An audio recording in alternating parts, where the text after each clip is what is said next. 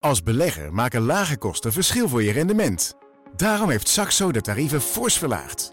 Zo beleg jij met een zeer compleet platform en hou je de kosten laag. Je belegt slimmer met Saxo.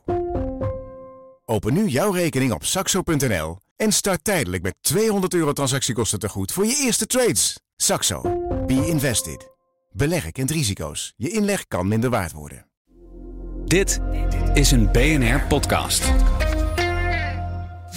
Postma in Amerika.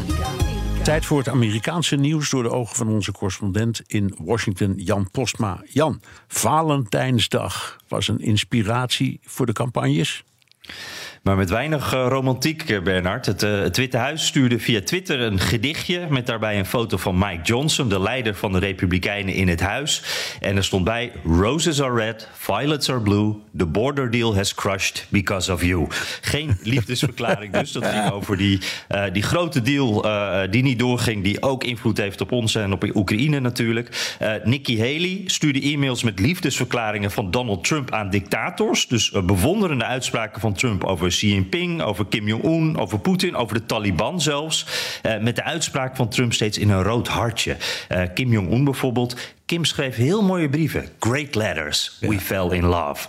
Uh, toch een beetje liefdesverklaring. En Trump zelf dan, die stuurde een e-mail naar geldschieters met als onderwerpregel aan Melania, zijn vrouw dus. Does anything say I love you more than a fundraising email based on the litany of criminal charges against you? So Donald Trump just sent out a fundraising pitch that reads Dear Melania, I love you.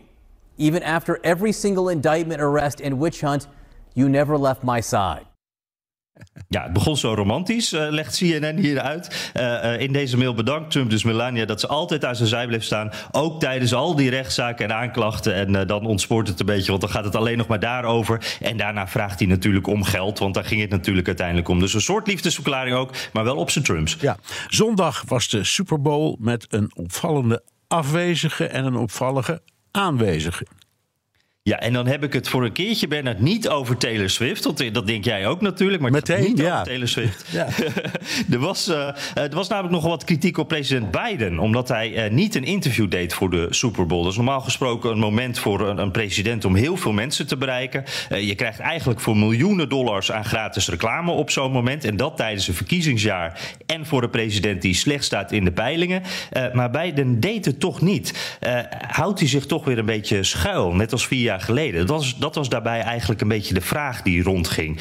Um, Beiden dus afwezig, maar eh, tijdens die Super Bowl was er wel een verrassing tijdens een van die vele reclamebreaks. De duurste reclameblokken van het jaar. En daar was ineens een spotje van een andere presidentskandidaat. En die gebruikte het geld van een oud klassiek spotje.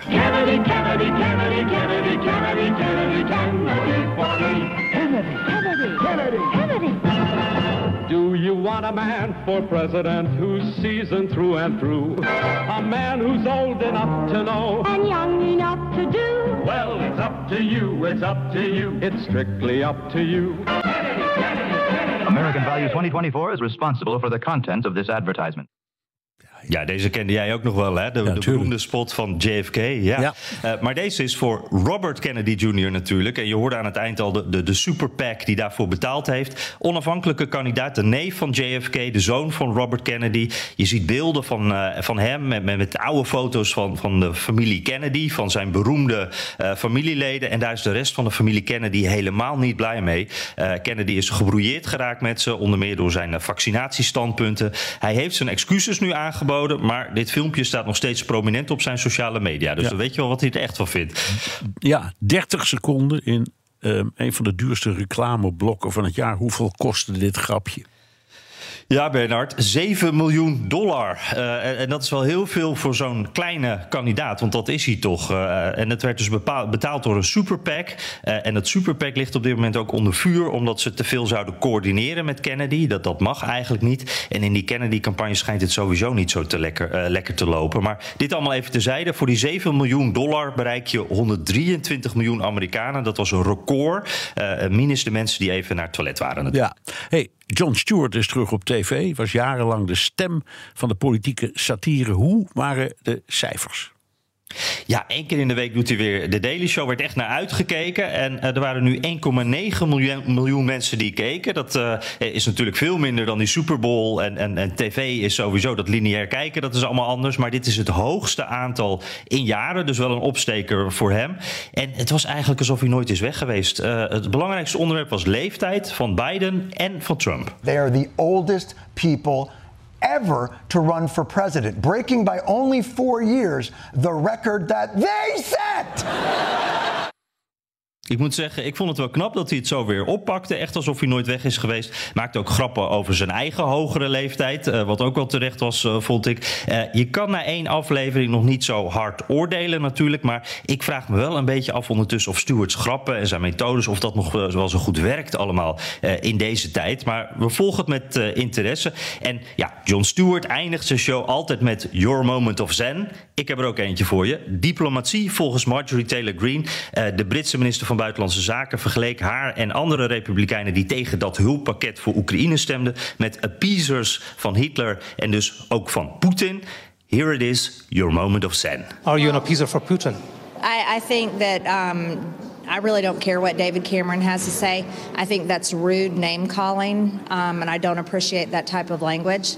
And David Cameron needs to worry about his own country, and frankly, he can kiss my ass. Ja, dank je. Mooi hè? Diplomatie op zijn ja, Ja, en keurige taal toch? Ja. Dankjewel Jan Posma, correspondent in Washington. Wilt u meer horen over dat fascinerende land? Luister dan naar de Amerika-podcast van Jan en mij. Als belegger maken lage kosten verschil voor je rendement. Daarom heeft Saxo de tarieven fors verlaagd. Zo beleg jij met een zeer compleet platform en hou je de kosten laag. Je belegt slimmer met Saxo. Open nu jouw rekening op saxo.nl en start tijdelijk met 200 euro transactiekosten te goed voor je eerste trades. Saxo. Be invested. Beleggen kent risico's. Je inleg kan minder waard worden.